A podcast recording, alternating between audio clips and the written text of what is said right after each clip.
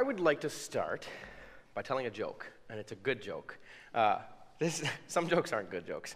Uh, this joke was voted the funniest religious joke of all time, uh, but that was in 2005. So hopefully, there might have been better religious jokes told in 16 years.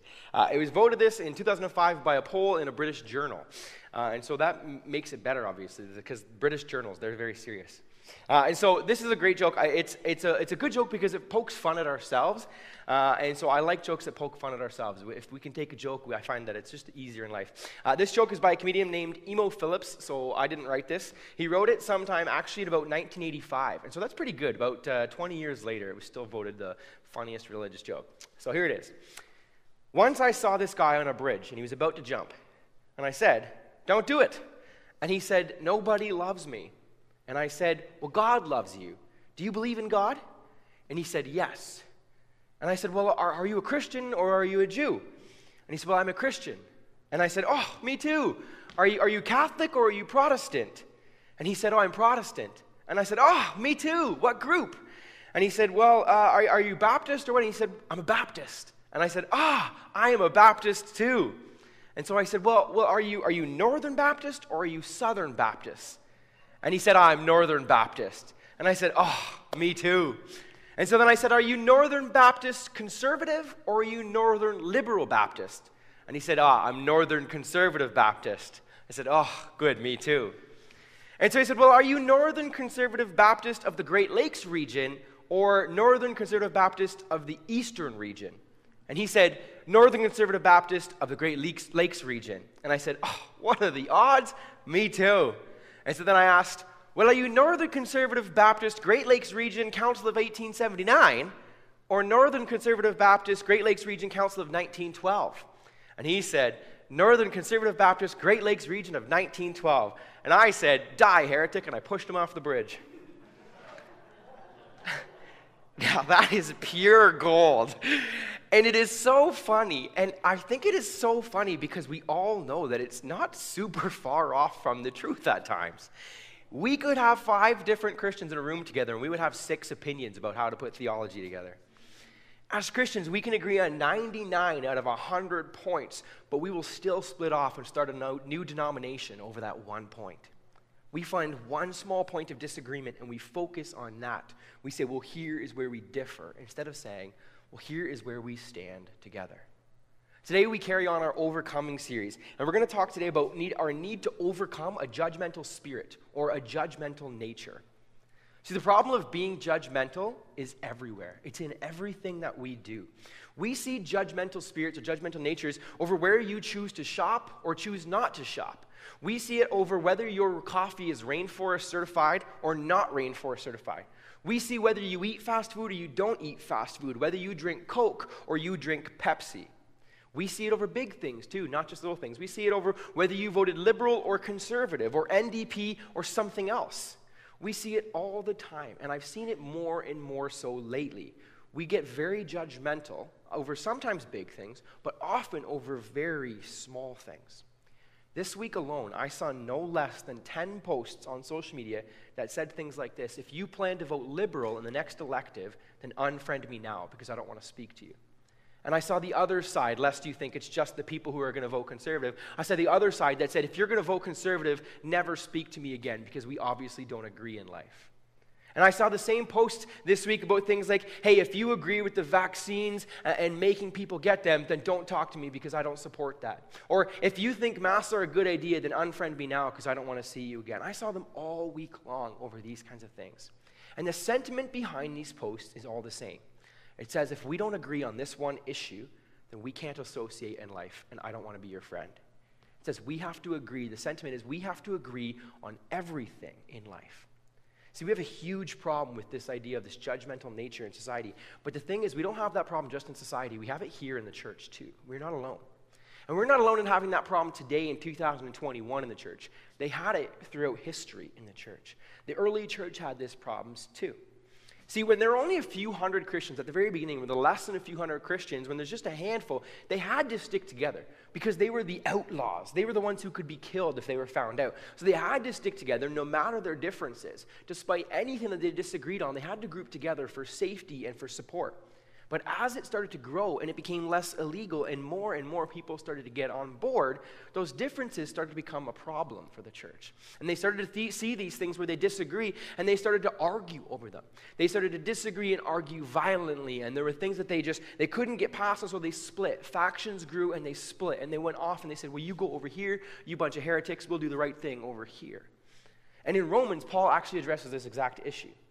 Paul devotes almost two full chapters in Romans to this idea of accepting people with different ideas into our church, or accepting people with differences into our church. And I'm going to read a little part of it. So I'm going to read Romans 14, uh, and today we're going to look at verses 1 to 12. Uh, and I'm reading from, I believe, the NLT. So it says, Accept other believers who are weak in faith and don't argue with them about what they think is right or wrong. For instance, one person believes it's all right to eat anything, but another believer with a sensitive conscience will only eat vegetables. Those who feel free to eat anything must not look down on those who don't. And those who don't eat certain foods must not condemn those who do, for God has accepted them both. Who are you to condemn someone else's servants? Their master will judge whether they stand or fall. And with the Lord's help, they will stand and they will receive his approval. And in the same way, some think that one day is more holy than another day, while others think that every day is alike. And you should each be fully convinced that whichever you choose is acceptable. Those who worship the Lord on a special day do it to honor him. Those who, who eat any kind of food do so to honor the Lord and they give thanks. And those who refuse to eat certain food also want to please the Lord and give thanks. We don't live or die for ourselves. If we live, it's to honor the Lord. And if we die, it's to honor the Lord. So whether we live or die, we belong to the Lord.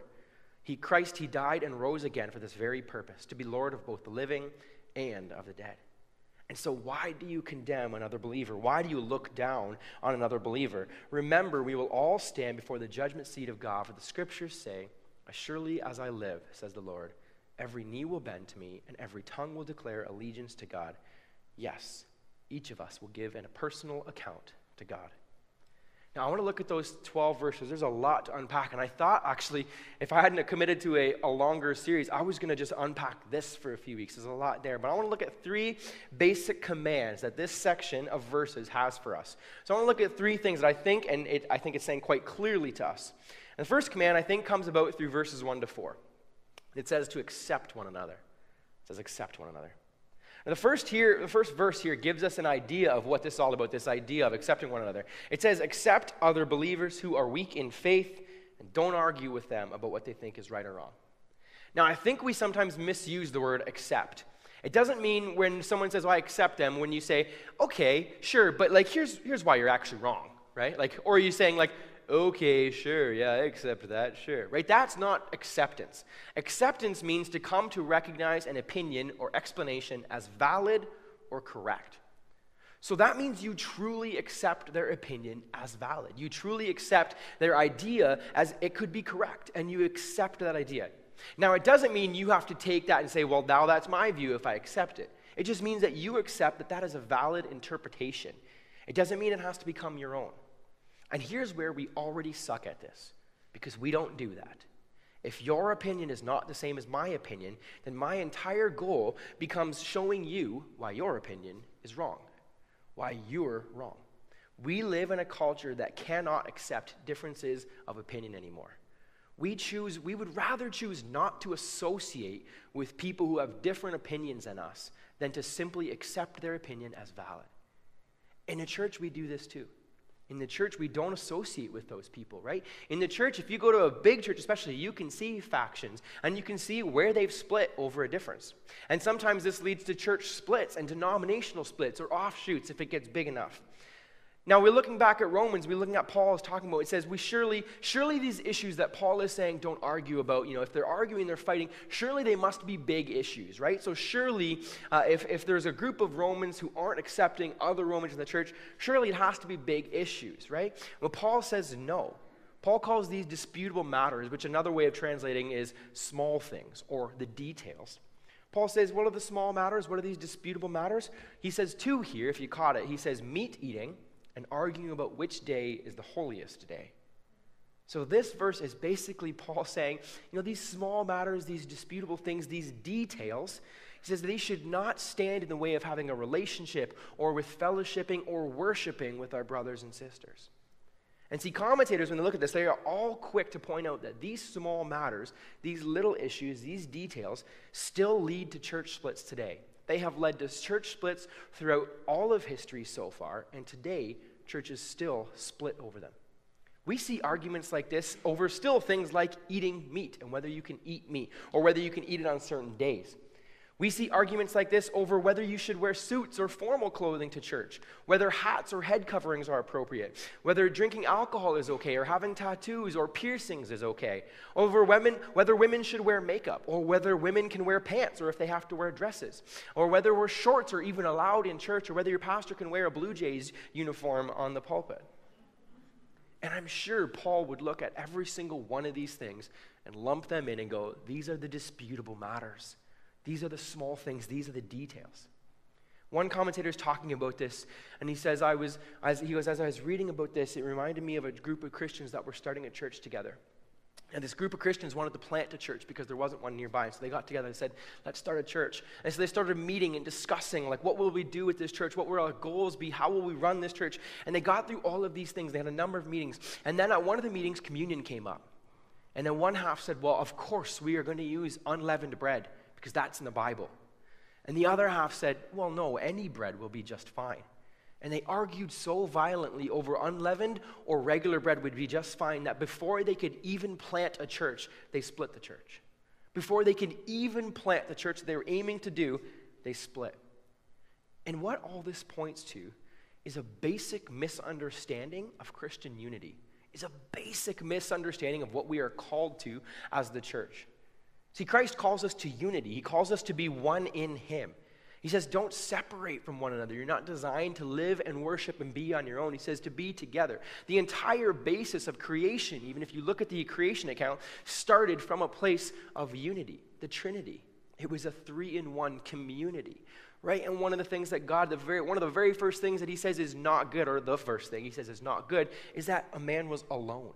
Right? And so we weren't created to be by ourselves. We were created to be in fellowship with one another. We see a great example of unity over arguing about detail stuff play out if we look at last week's verse where I talked about Naaman. We talked about Naaman, right? And we talked about how he went to the king, and the king said, What the heck? And then so then Elisha said, Well, send him to me. And he did. And Elisha healed him, right? And, and we see all this. And when he's healed, he comes back and he says, Well, thank you, Elisha. Let me give you gifts. He says, No. He says, Well, let me take some dirt. He says, Elisha, I want to worship your God, the real God. So let me take some dirt back to my, like my land, my where I live, so that I can worship God in his land. Right? Now, Elisha is a prophet. Elisha knows the scriptures. He knows God is not tied to a place. God is not tied to a particular place. God is everywhere. God doesn't have to be limited to just simple dirt like other pagan gods, right? God could be worshiped wherever you are. You didn't need special dirt to worship God. But what did Elisha do? Well, we don't see him blast Naaman and say, Oh, you heathen, let me tell you what the scriptures say, right? He says, Sure, here's a few bags of dirt. You could take this home and worship God. Right? He didn't argue with him. He didn't go into doctrine and theology and tell him why he was interpreting the scriptures wrong and why they needed to split and all these things. He said, Sure, take this dirt back home. See, Elisha understood that this is a details issue. This is not a thing that we are supposed to fight over. A good mentor who's actually still here once said that unless it's a salvation issue, we don't need to split over these things. We don't need to argue over these small things, the details, the secondary things. We don't need to argue over those things. And I think that's a great way to look at this. We can see this idea play out if we look at ourselves and recognize that you and I are both accepted by God. Janelle talked about this idea that she's already accepted, right? And so if you and I are both accepted by God, then God has accepted us both knowing all of our flaws, all of our failures, all the places where we think we're right and we are completely wrong. The whole lot of us, all of us, the church, God has accepted us all. And in that, the church, we make up the body, right? I love Paul when he uses this reference of the church as a body made up of many parts. It's a great analogy. But the thing about that analogy that I love is that you and I are not the same. We're both accepted, but we're different parts, right? We're not the same. Imagine if a body, the hands didn't accept the eyes because they weren't hands, right? And the hands didn't accept the tongue because it wasn't a hand. Well, that's just not a body, that's just a group of hands hanging out together, right? And that's not going to get very far. It's like cousin it. It's not going to do a whole lot. A body must be made up of different parts. And different parts means we will have different preferences, different things that we like.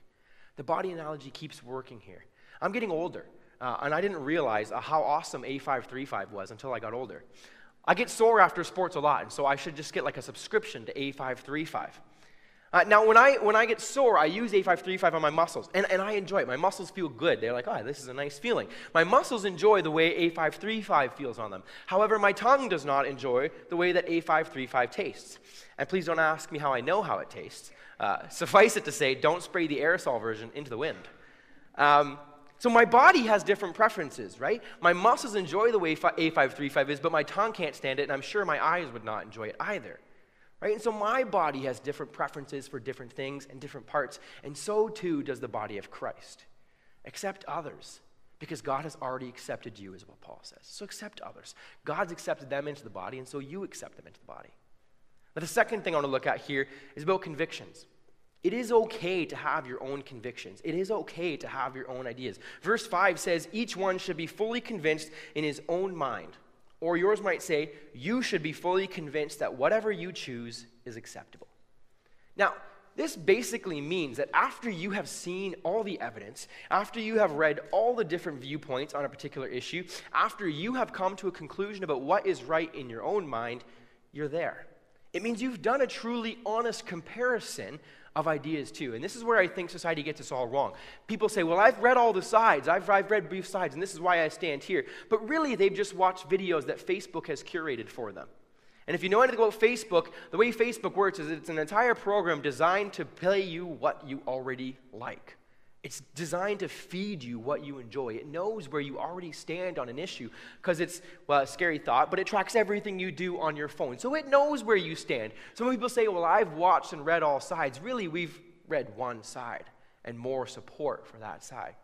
So Paul's basically saying after you've looked at both sides, after you've investigated the different stances on a particular issue, it is okay to come to a particular stance on that issue. But the thing of importance that Paul says here is he says, in your own mind, or he says, for you, right? Paul says, whoever eats meat, you eat it to honor the Lord. Those who eat or refuse to eat certain foods, they do it to honor the Lord. Those who worship on special days, they do it to honor the Lord. Basically, Paul is, is saying here, he's saying it's okay to have your opinion on an issue. It is okay to have your opinion or your stance as long as you're doing it to honor the Lord. We are free to make up our minds on issues of dispute or what Paul calls the disputable matters, the small things. We are free to make up our minds on those things as long as whatever we are doing is for God's glory and not for our own glory. Right? It's no good for me to walk around saying I'm vegetarian because God told me so and therefore I'm better than everyone else. If all I'm doing to be a vegetarian is for you to lift me up and say, wow, like, Luke, it is so hard, good for you to be a vegetarian, right? If I'm doing it for mine glory or my own glory, then I'm doing it for the wrong reasons. Paul says, in everything that we do, in these decisions, in these stances that we take on disputable matters, we do it to honor God and we do it while giving thanks to the Lord. In the context that Paul was writing here, there were groups of Jews or, or Jewish Christians that observed different things. So there was a group that observed certain Jewish festivals, and those days were more holy than other days. While others at the time were saying, well, no, all days are holy to God. All days are where we should worship God. We should worship God every day. And they didn't agree. There were groups that, that some didn't eat meat because they looked at the old scripture and said, no, those things are unclean. And there were others who, like Paul, said, well, everything is clean. We can eat anything. And Paul said to both of those, he said, both of those are okay. Both of your stances on this issue are okay as long as you're choosing that side to honor God and you give thanks in everything you do to God. Because of Jesus and because of what he did for us in his death and his resurrection, we have freedom in Christ. And then freedom in Christ, what that means is we are free to make up our minds on these disputable matters, these small issues, these details, these secondary things. And it's okay if you and I come to different conclusions on these matters. It's okay if on these secondary issues we say, well, I stand here, and you say, well, I stand here. And we say, well, that's okay, right? We have freedom in Christ. God has given us that ability to decide. That means it is okay for you to vote NDP and someone else to vote liberal and someone else to vote conservative. We can still come on Sunday and worship together. And it's okay to differ on how we make decisions in the church too. Like whether we're going to use grape juice for our communion, or whether we're going to use wine, or whether we're going to use some type of other juice, or whether we want to use a can of Pepsi for our communion. Paul says those choices are all okay as long as what you do is for God. As long as in that choice you're doing it to honor God. I remember one time I was uh, with a group of uh, senior pastors, and they were senior in the sense of the word. Um, and we were at a, a, new pastor's orientation, and I was the only one uh, under 55, 60. And we were talking about communion and what things we can and can't do. We talked about something, and this pastor, and he and I disagreed on something, and it was, it was getting a little bit heated. And he said, Well, I bet you're the type of pastor that would totally do communion with pizza and pop or something. And I said, Absolutely. And I think if I did communion with pizza and pop and Jesus was there, he'd take the first slice and pass it on. And so there is room to disagree. There is room for him to say, no, we have to use grape juice. And there's room for me to say, we can do it with, with pop and pizza if that's all we have. And it's okay to disagree on those things as long as we're doing it to honor the Lord. There is room in the body of Christ for differences of opinions. It's okay to disagree on things as long as everything we do is for God. And now on to the last point. The third point, and this is where sometimes I think we get heated. We can say, okay, well, I'll accept others. Okay, it's okay to have different opinions. We get to this third point, and I think this is where sometimes we lose ourselves. The last point. Paul says, Why do you condemn another believer? Why do you look down on another believer? Now, your version might say, Why do you judge another believer? Why do you treat them with contempt? It's the same thing here. To judge in this context, and I think this is important that we understand context. We sometimes like to interpret things without really understanding context. To judge in this context does not mean where we look at someone's lifestyle and say, you know what? I don't necessarily think that is the best thing a Christian brother or sister should be doing. Let me see if I can come alongside them out of love and share some of my experiences with them, walk with them, discern. Maybe we can walk through this, and maybe I'm wrong, or maybe they're wrong, and we can help one another as, as co brothers and sisters in Christ. That's not what it means to judge in this context. That would be the proper way to judge. But the way we often use judge is to condemn, right? We come to a negative conclusion about the person or their actions, and we look down on them for their opinion or their stance. That's the way that we judge, and that's what the way Paul is using here. He says, don't judge the others. And what he's saying is, don't look down on and condemn others for their opinions. He's saying, don't think that you are better than someone else because you don't do this thing that they do, right? Don't think you're better than them. See, whenever we say the idea of don't judge, you know, if someone, if you get a group of 10 Christians together that says, well, we shouldn't judge, someone is very quick to say, well, ah, but the Bible says we are to judge the actions of our fellow believers. And in a sense, absolutely, yes, the Bible does tell us to judge our fellow believers in Christ, but the context is very important the context of how we're supposed to evaluate or judge our brothers and sisters is to evaluate their lifestyle from a place of love. And from a place of love, see if we can come alongside them and see if we can offer any help or wisdom, or if they can offer us help or wisdom, because perhaps we are wrong in the issue. But the way we often judge is the way Paul is saying not to. We often condemn and look down on people, we treat them negatively. And the Bible does absolutely not ask us to do that. The Bible does not say we need to condemn and look down negatively on people who don't agree with us. And why? Paul says it three times in the end here. Three times he effectively says the words, because we will all stand before God. He says, because each of us will stand before God. And when each of us stand before God, each of us will have to give an answer for ourselves. We will answer for ourselves we won't answer for others. We will answer for ourselves and our actions. And so it's simple. We don't look down on others because we are accountable for the stuff that we do first, right? I don't look down on anybody else because I'm accountable for the crap in my life first. I don't know about you, but I likely have enough stuff to answer for in my life that I don't need to be spending my time judging what you're going to have to answer for in your life. I've got to work on myself first here. Matthew Henry writes about this exact issue. In his commentary on the whole Bible, when he gets to this verse, he says, Were we to think more often of our own mistakes and our own offenses, we should be less apt to judge other people. He basically says if we looked first at all the garbage in our lives, we would be less likely to spend time judging all the garbage in somebody else's. And this can be hard, though, really hard, if we're honest. And I think this is one of the reasons that a lot of churches struggle to grow a lot of churches struggle to get bigger or reach more people. Because as a church grows, you will find more and more people that disagree with you on some of these small matters, these disputable issues. And it will become more and more of a melting pot of ideas and opinions in your church. Now, in our church, we've already noticed some changes. We've noticed changes over the past couple years in terms of just even age of some of the people that come here. Some of us got older, some new people came and they were younger. We've noticed that some people had no denominational status or alliances before they showed up, versus other ones of us would only come here if it was Baptist. We've noticed things that life place is different. You know, family status is different. Even what jobs we do is very different. And so we've noticed some of these changes.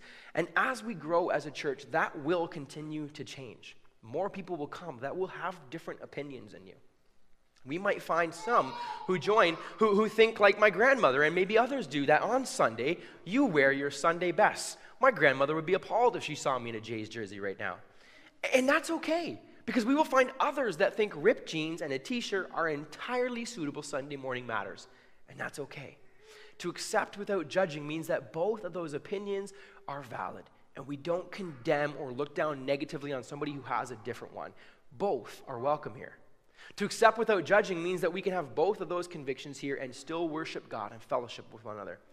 To accept without judging or condemning we can, means we can have those who will wear a hat on a Sunday morning in the sanctuary and those that would never, ever wear a hat. We can have those that would happily drink coffee in the pew and those that would never bring a drink in here. Those that will use their cell phone as a Bible and those that will only ever read from the King James Version. We will have those that think women should not wear makeup and those that think that it doesn't matter about any of those things. Those who think men should never shave and those that could never grow a beard, no matter how many years you give them. We will have those that would never touch alcohol and those that are okay to have wine or beer or a whiskey with you. We will have those that those that would never get a tattoo or a piercing or anything of the sort and those that are absolutely covered in both. Amen. and we will even have those that prefer only hymns and those that prefer only the newest of new worship song. Issues like smoking, politics, divorce and remarriage, pipe organs, hairstyles, fishing on Sunday, baptism choice, school choice, age of the earth, all of those things are secondary issues. All of those things are not primary things. Now, if I asked you to take all those things I just said pol- politics, uh, divorce and remarriage, hymns if I asked you to take all those things and sort them into two lists, silly and serious, every single one of us would have a different list. Every single one of us would have a slightly different list. And it's okay because all those opinions are valid. It's okay to hold those opinions as long as having that opinion is done out of honoring the Lord for His glory and not your own. As long as you also remember that that opinion that you hold, you will have to answer for, as well as the person who holds the opposite opinion will have to answer for that opinion. All are welcome in this place. Paul says all those disputable matters we don't argue over them. He says, don't waste time arguing over those things. We live and we die belonging to the Lord. So we don't get to judge the other servants of the Lord. There are many churches out there that have sets of rules about what opinion you must hold on these disputable matters. There are churches where you have to agree to vote a certain way when you join their church. But to me, this text absolutely forbids those types of demands. This text to me means that those are secondary issues, those are secondary matters. They are not the first things, they are not primary issues. Differences of opinion are good. They help us grow. They challenge us. They help us to learn new things, consider new things. They help us to sharpen our way of thinking or move past obstacles in my life. There was a reason I went to a Mennonite uh, seminary, not the good Baptist seminary, because I wanted to hear the other side. I wanted to be really challenged. And I was. There were some views that came up, and I was like, wow, that, we are way over here. But it was beautiful because we could say, hey, we are way over here, but we still love the Lord together. It is good to have different viewpoints on things. It reminds us of creation. When I think of creation, I think of all the differences. If you ever walk through a forest and notice that every single tree or vegetation is different, that's what makes it beautiful. It's not beautiful to walk through a forest where every single tree is the exact same thing and that's all that's there. Have you ever seen a forest like that? Because I have. I was at a forest that was a, human planted forest, and uh, you could clearly tell because the trees were all the same pine tree. They were all the exact same height. They were planted in straight lines, and they were all planted the exact same distance apart. It was not beautiful. It was actually creepy. I walked through this forest and I thought, this is not how it's supposed to be. Like we could have at least tried to pretend that we didn't plant this with a machine or a robot, right? It was, it was not beautiful. The beauty of a forest is all the differences, all the different things that are there, the different vegetation, the different trees, different leaves, the life and the growth, the death, all those things. That's what makes a forest beautiful. It's the differences that make things beautiful. Differences are good. These disputable matters that Paul points out, it is okay to hold differences on these secondary things.